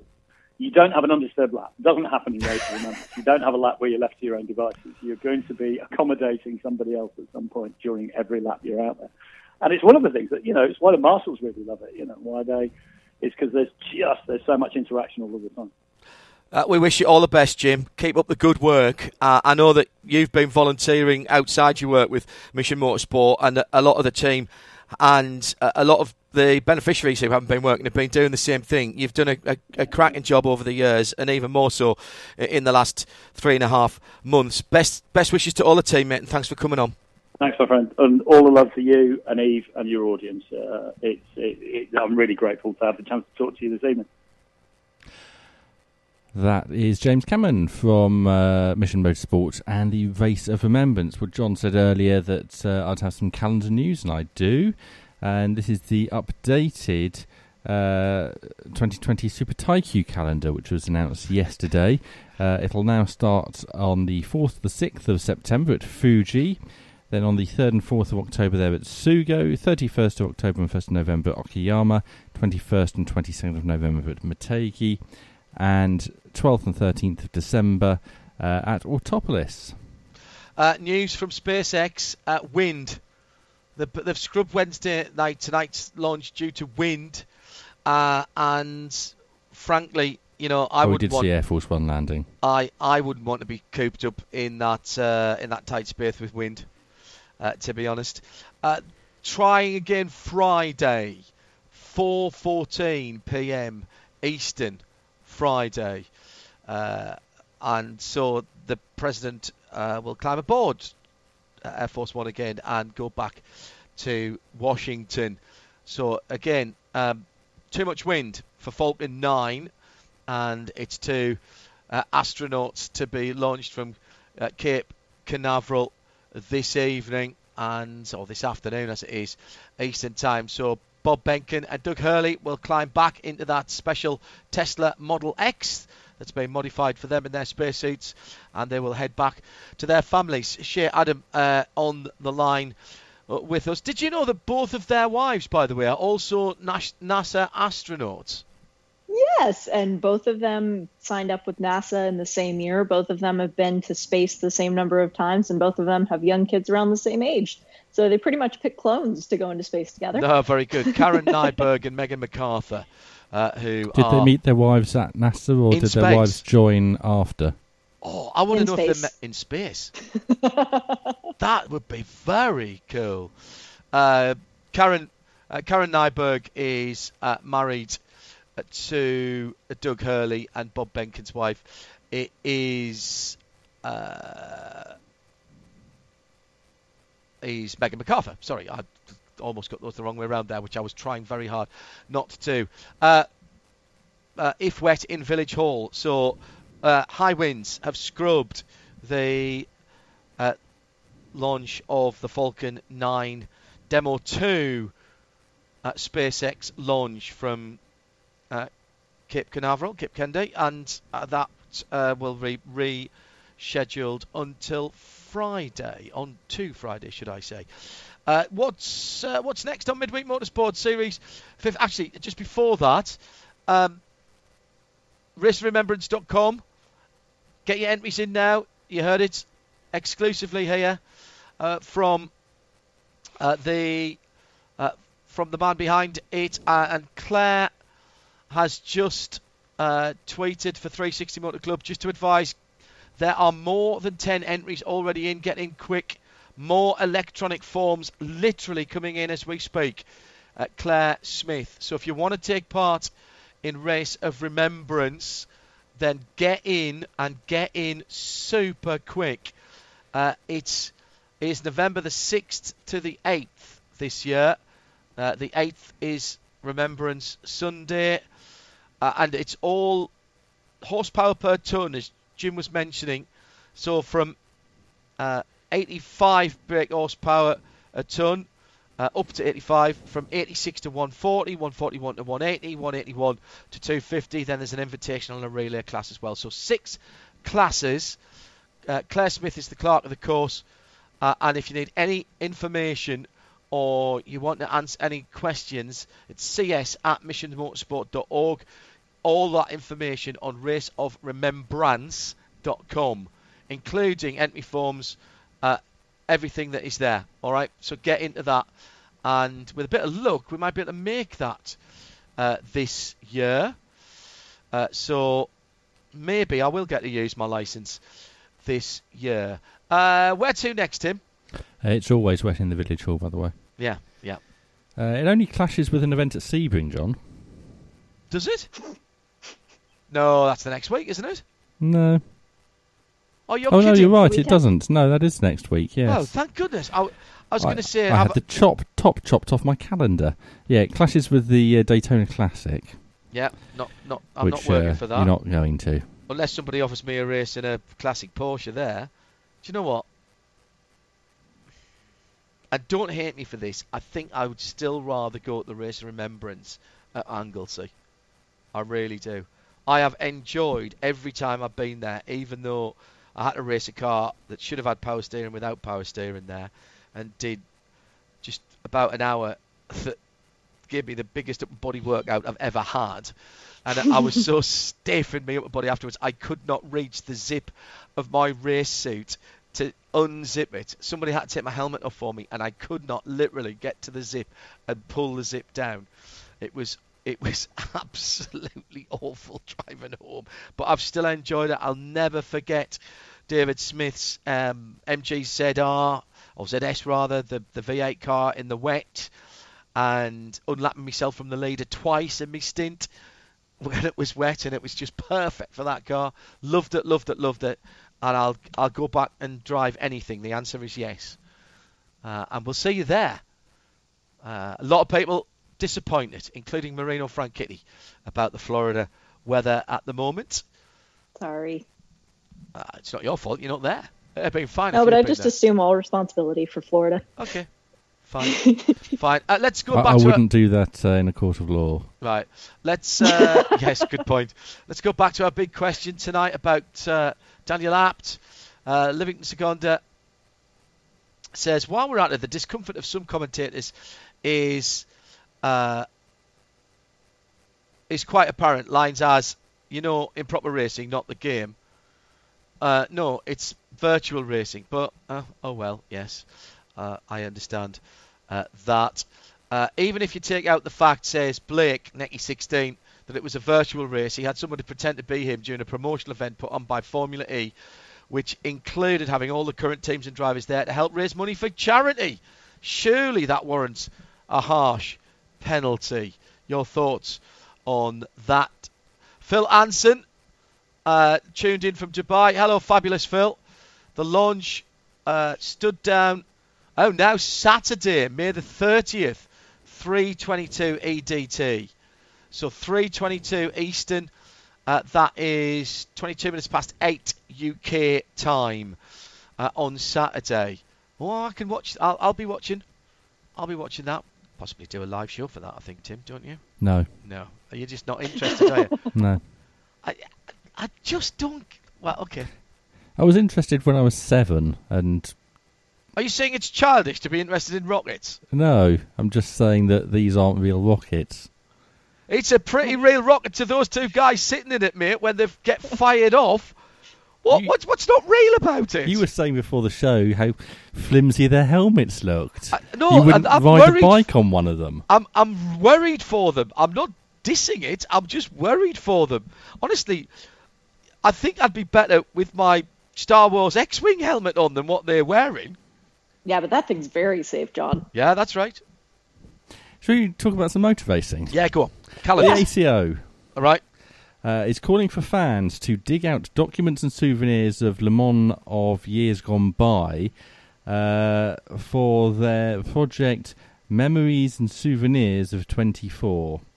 Uh, the idea is to collate the memories and possibly artifacts from fans uh, to the Le Mans Museum uh, for the centenary. which is in 2023. It yesterday was the actual date of the first ever Le Mans 24 Hours back in 2023, uh, 20 um, 1923, excuse me. So we've got a couple of a couple of three years to go yet. Um, I'm not sure I've got anything that's appropriate for that. Well, if you do, then you can uh, send it to. How far do they want to go back, Tim, or does it to not matter? 1923. So literally anything, Anything. from 23 onwards that Yes. people think might be interesting. Anything that uh, notes the hundred-year history of this race, Hmm? uh, you can send it all to memories24 at lemans.org. Can I just say, and I, I realise that you know Tim's going to groan because I'm going to mention the, the the rocket launch again. But if they're struggling there, Shea, at, at Cape Kennedy, Cape Canaveral, on the coast as it is, um, is that weather system going to be a problem for NASCAR tonight at Charlotte, which is not that far away, is it? What three hours away? Well, funny you should mention that, John. It is Tropical Depression Bertha that is having an influence on the hang on, weather. hang on. Say that again, and channel your mother when you say it. Channel your mother on network television as you're saying that. Tropical Depression Bertha is having an influence on the entire east coast of the United States tonight, including what should be a NASCAR race at Charlotte Motor Speedway. Oh my God, it's like better? listening to Diane. It really is like listening. She'll be so proud, so proud. That'll make her so happy. Uh, yeah, Or potentially worry with you're we going to had steal a race job. that was postponed because of tropical depression Arthur. This week it is Bertha and collective. Be proud because in two storms it will be tropical storm or perhaps even Hurricane Dolly. Oh no! But- yep, isn't that awesome? Uh, tonight the Alsco Uniforms 500 is supposed to be taking place at Charlotte. It is 208 laps worth of racing, going green at 8 p.m. And I've been watching the weather. The forecast as it is right now, it's raining. It's supposed to stop raining around 7 o'clock tonight. There is a very brief window where the rain possibility drops down to about 30 to 35%. So there is chance of bad weather the whole time through. But the good news is that the rain does drop off late tonight and then early tomorrow morning. Rain expected Thursday, Friday, Saturday as well. So if this one does get rained out, there will be more of an impact, less of an opportunity for them to run the makeup race as the week proceeds. But it's raining now. Bertha might just be a NASCAR fan. She sounds like a NASCAR fan. So we'll see if she decides to let off and uh, let the racing go green. when are they going to build an oval with a roof? They need to. Oh, they were actually talking, and this is kind of racing relevant. The Hard Rock uh, Stadium in Miami, where they proposed on having the Formula One race in the parking lot, they're converting the stadium to be a drive-in movie theater in the very near future. Uh, since no football can be played in there, the stadium is just sitting vacant right now. So they're going to figure out a way to open it up and put a big screen, and then have people drive their cars straight in. Uh, we actually, when I walked at Ro- worked at Rockingham Motor Speedway here in Northamptonshire, we seriously discussed putting a cover over the racetrack. The problem is, at that point, you can't see from the stands. However, we wanted to put a, a, a second deck on because we were booked out so much for testing that it was the only way that we could get more testing in was if we actually put two decks on and had people running on both levels at the same time. It was it was something that we talked about for uh, an April Fool actually, but uh, nowadays I would think, wouldn't you, share that it can't be beyond the realms of structural engineering to, To build put a rain tyre? to put to build well no.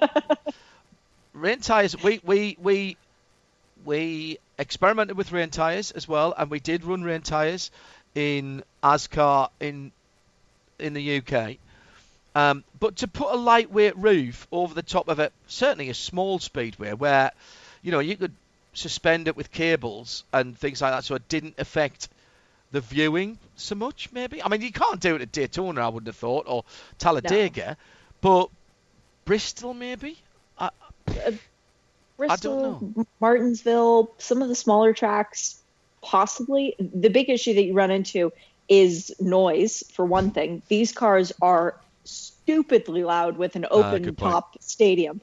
If you enclose it, it would be like Monster Jam, but times seventy. It would, And there's fumes to think about, so you couldn't totally. and the fumes. Yeah. that's the other Uh. Jonathan yeah. Main says the Chili Bowl has a roof. Uh, yes, that's true, but the dirt cars are not as loud as the stock cars. Oh, I don't know. They're they're still loud, but you. there are the fewer dirt- of them. There are fewer of them. in Yeah, and the the dirt itself would help to deaden the Th- no, noise. that some is very true. That is actually very true. Uh, right Yeah. turn lover says, shouldn't they build an oval in the desert, invite NASCAR to race there? They could do with the irrigation. It has been a year like that, hasn't it? And the responsible adult, already, I'm sure, looking at the uh, financial services regulations about um, disposing and then buying of, of shares, uh, says, how about the Royal Albert Hall Roval or Oval? Um, that'll be undercover. It'd be very short. I'm not sure we could get Cup in there, to be honest. We could If you, probably. took, if you took the Loges out, then you could probably get a quarter of a mile in there, couldn't you? Yeah, I would think so. Yeah, possibly. Uh, But you're well, reducing the uh, spectator area, which means it's not going to be profitable. So How how how long is the speedway in in Cardiff in the in the Millennium Stadium? Is it still called the Millennium Stadium? It's not, is it? It's called I think Cardiff it's still Arena. called the Millennium Stadium. Right, okay. Yes. But that that can run with roof closed. Yes. And and we've run it. We ran a super special smashing stage, um, for Wales Rally GB with the only roof only closed. two cars though, not the No, but 36 Speedway run in you there. get in NASCAR. Speedway run run um, Speedway have run I think closed with two strokes. It does get a bit foggy after a while. Rob Janer. Uh, memories of Rockingham and NASCAR. Happy days. Love being on the safety team there. And by the way, um, thank you to everybody who was listening in to Jim Cameron, Tank Slider, um, and who were already ridiculously excited about Race of Remembrance, including those who said, "Oh, I must, must, must get my application in to be a marshal." There, um, without marshals, it can't happen. So thank you very much indeed for those of you, including David Walton, who said, uh, I won't be racing, but I'll get my thermals out and put my name down for that. Thank you. That's really appreciated uh, for uh, for that. And there was something else that I saw as well. Ah, yeah, Simon Hoff says, uh, for the SEO, I could send them a collection of broken bits from the Lotus Elise from all my trips to Le Mans as souvenirs. It wasn't racing though, Simon, was it? But I, I, I see what you're saying. It's a story in itself. Hmm. It's a furlong, says Eve, in the Royal Albert Hall. Whatever that is. Uh, not very far. And Alan Prosser said, didn't the Pontiac Silverdome have an inflatable roof before they condemned the building? Possibly. And anybody who's Welsh, says Alan, and he is uh, Welsh, says we don't call the Millennium Stadium the Prince- uh, Principality. That's what. Principality. They, yes. So Stadium it's still Principality. it's still the Millennium Stadium as far as the Welsh are concerned, and I'm quite happy to call it that because I've worked there a few times, and I did some stunt driving in the undercrofts of that for a movie once. It was good fun. Yes. Let's move on. Yes, carry on. Uh, Mike Brown Yes. is uh, Senator for Indiana. Right. And he has uh, written to the acting Secretary of the Department of Homeland Security, Chad Yes. Wolf, uh, to say, uh, please let racing drivers come into America. Yes, this is interesting. Um, they weren't on the list of exemptions for professional sports people. Um, yes. However, uh, Shay, you were the one that came up with this great stat that only 12 IMSA entries in the uh, WeatherTech could run with their regular drivers as it as it stands. Uh, we know that uh, Pipo Derani and Felipe Nasr caught a plane at very short notice yesterday to get in before, before Brazil was was closed off. Bringing our total up to 13. Yep. Excellent. Well done. Um, uh, how's how's how's this been? Uh, well, actually, let's have a quote from from Tim before we discuss this. I agree with the administration's efforts to work with professional sports leagues to ensure that with proper precautions, sports leagues are able to assist their professional athletes in returning to the United States. I thank you for your thoughtful approach to the pandemic recovery. I would, however, respectively point out the one glaring omission in your recent order, motorsport. As you consider further exemption to the national interest from a sporting perspective, I implore you to consider adding motorsport to the list of exemptions and specifically he mentions IndyCar and IMSA. Yeah, he does. That's uh, it was very interesting. Now, Mm. as far as I'm aware As a aware, senator for Indiana, IndyCar kind of important Yeah, to him because no, agreed. nothing else happens in Indiana. said our True. spokesman for the Indiana Tourist Authority. Um, they uh, uh, just and correct me if I'm wrong here, either of you. As far as I'm aware, that is an exemption to the quarantine rules, which uh, apply to anybody coming in from the states. It it still would only give exemption to those who are who are either residents of the USA, in which case they would be able to get in uh, and and exempt the quarantine, or green card holders or those who have visas that um, identify them as what's called exceptional aliens, which always sounds to me like it should be th- something from Men in Black. Um, so anybody who's coming in on an ESTA from an ESTA country, it, that doesn't affect them anyway, does it? Or am I being silly there? So he's I- the IndyCar drivers certainly would be exceptional aliens. Only if they've Well, got a visa that are. says that. Uh, they No, will all have. IndyCar drivers are exceptional aliens. I think that's what Tim's getting at. You Uh, have to be an exceptional alien to go 240 miles an hour around the speedway. It depends who's paying them and from where. There are only three IndyCar drivers who are affected by this anyway. It's not just And- drivers though; it's team personnel. It is, yes, but Yeah. that that Yeah. affects IMSA more than IndyCar, as in fact the driver situation does. So, um, Alex Palou and uh, Rinus VeeKay Yeah. um, Yeah. are the two who are immediately affected because they're both racing at Texas, which is uh, less than two weeks away. Mm. Uh, Max Chilton is also affected, but because he isn't doing the oval races, uh, he's got a bit more time. Yeah. And Felipe Nasr would be the other one of those drivers. But as previously noted, he has made it back Good into point. the U.S. Good point. Yeah, it, it's interesting that the leagues that they cited specifically, though, John, uh, Major League Baseball, NBA, WNBA, PGA, LPGA, NHL, and then tennis uh, for both men and women, those were the sports that were deemed to have gained permissions. So it, it's all stick and ball sports. Yeah. There's no mention whatsoever of NFL, for example, though, and there's talk about training camps starting up this week, mini camps potentially kicking off once the coaches are allowed back in. And there's a large number of people in the U.S. who play for the NFL who are from America Samoa, for example. There are no cases there, but you consider their issue trying to get into the U.S. It's going to be this big issue. No one is exempt from the quarantine, but Ah, it's okay. this question of can you even get in to begin with? Right. Okay. And that, as I understand it, is uh, if you're coming from outside, you would still have to have uh, the.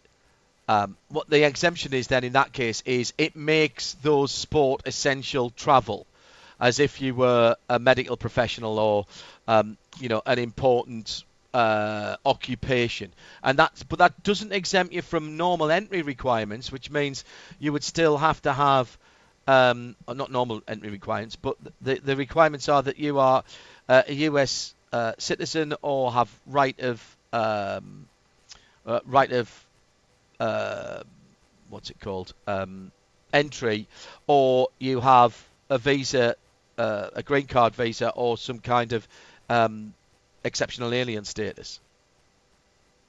Yeah, I, my parents, uh, for example, are having issues even getting permission to go to Canada for the summer. Dad is a legal alien of the U.S. who was a Canadian citizen but still has British uh, nationality. Oh, really? So, yeah, so even though we own property in Canada, because the border is going to be shut for Canada until June 23rd, they're now talking about the potential of not reopening it to the U.S. because we have such a high number of cases that you could even find drivers like Zach Robichon, for Yes. example, lives in Canada. Can't he can come into the U.S., but then he wouldn't be allowed back into Canada. And the same presumably for Multimatic, who are based, you know, who run the And master AIM. team now, and and and uh, Pfaff Motorsports, etc., Yep, etc. and AIM Vasser Sullivan. It's a real issue.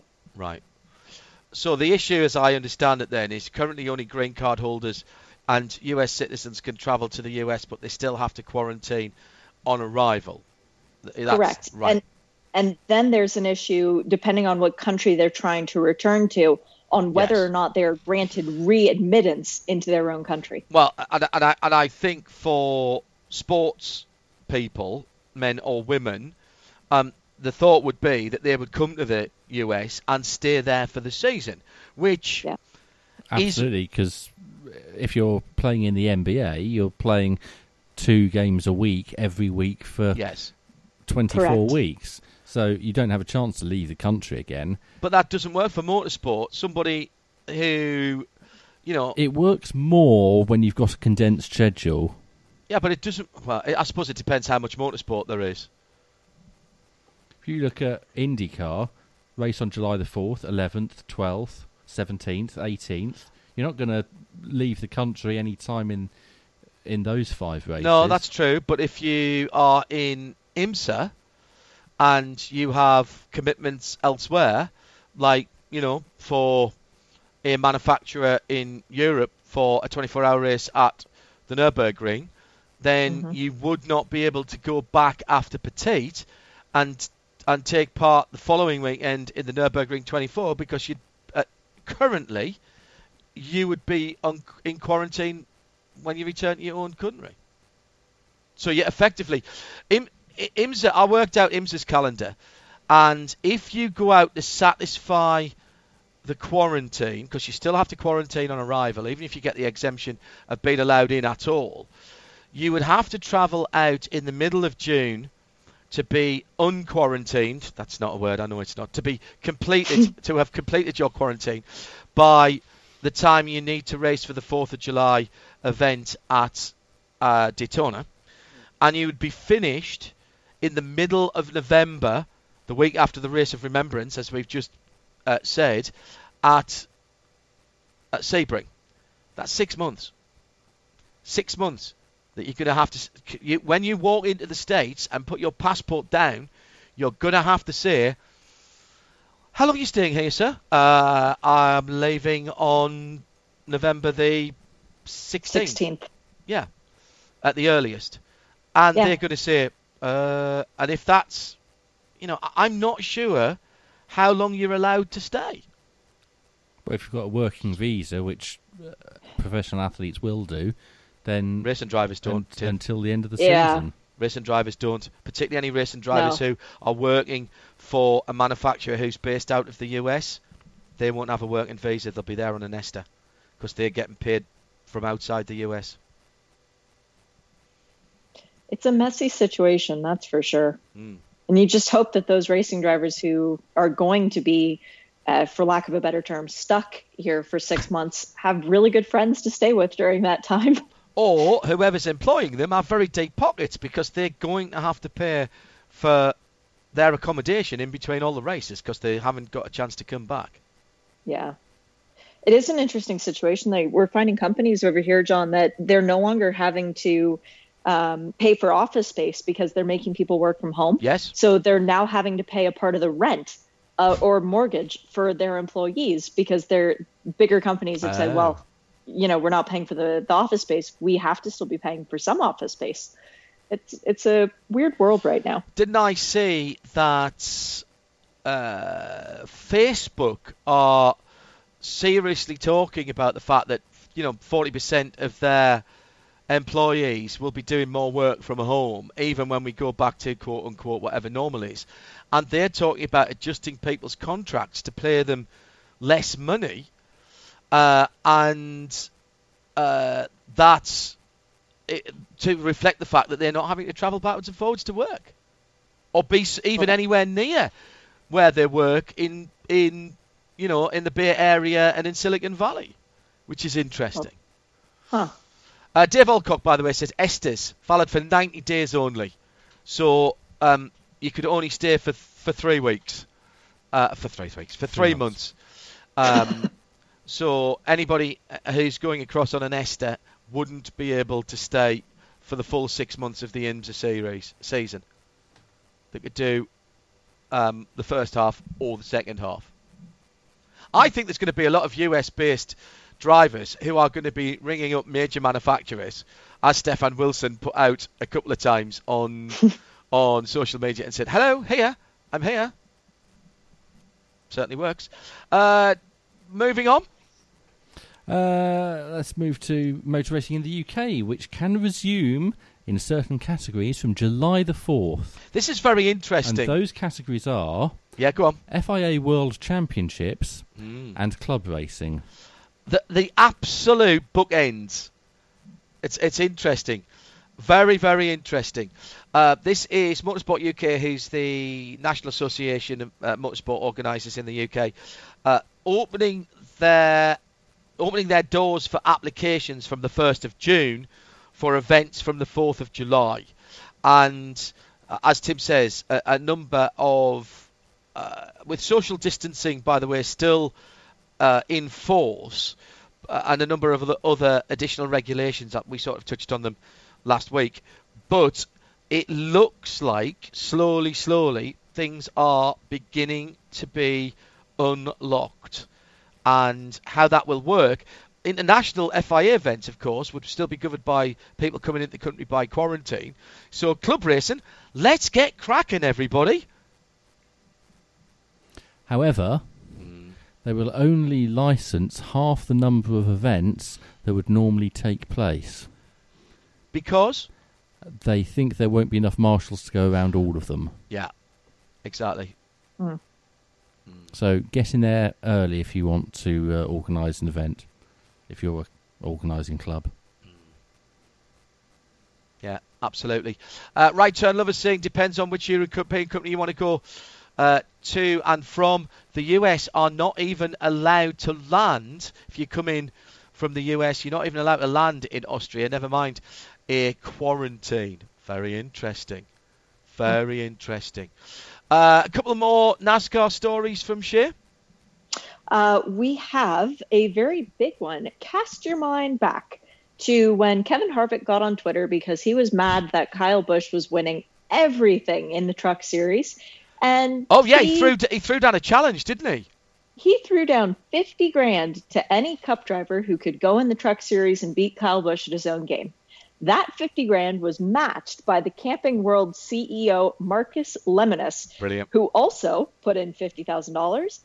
And it didn't take very long for that bounty to be broken. It was Chase Elliott who did the Kyle Busch bow when he got out of the truck last night, having won the race. Uh, it was a bit of a mock towards Kyle, but hey, now you know he won $100,000. He dethroned the king. And uh, yeah, so the bounty has been claimed, and it means that all the other Cup drivers who signed up for truck races this year, they don't have to do them anymore. Uh, I, I hope he's going to donate that somewhere uh, to a to a good sto- uh, good cause. One more NASCAR story from you. Brad Keselowski won the Coca Cola 600. Just worth noting because that is one of the big three races that takes place on Memorial Day. It was the only big race that took place on mm. Memorial Day this year, and the viewership slid quite a bit from the numbers that they had last week when it was more than six million. It was just about four million this Oh, week. really? But there was a weather delay, so that could have ah. factored into it. And the but mid- it and the midweek still- races haven't really taken off either in terms of viewership. But again, weather delays have been a factor there. Correct. And we'll see what happens tonight if the rain does indeed go through tonight. But the viewership in the Coca Cola 600 this week, given the uh, lack of competition for it on television, was still down from the viewership one year ago at the exact same race. So that doesn't bode well. The very lovely Claire Smith, who's listening in tonight, said, uh, "Before in the UK, before we can organise anything, uh, we have to prove as an organising club that we can hold the event under government and MSUK, Motorsport UK guidelines. So a full presentation required to say this is how we're going to achieve what needs to be achieved. So it's not just a question of sticking in a place. Can we have a license to run an event on blah date? You've got to be able to say it's going to be on blah date. It's going to be at this circuit, and this is how we're going to deliver it to stay within the guidelines. Thank you, Claire, uh, for that. And remember, Race of Remembrance entries open, raceofremembrance.com. Uh, get your entry in as quickly as possible, and uh, it will be oversubscribed.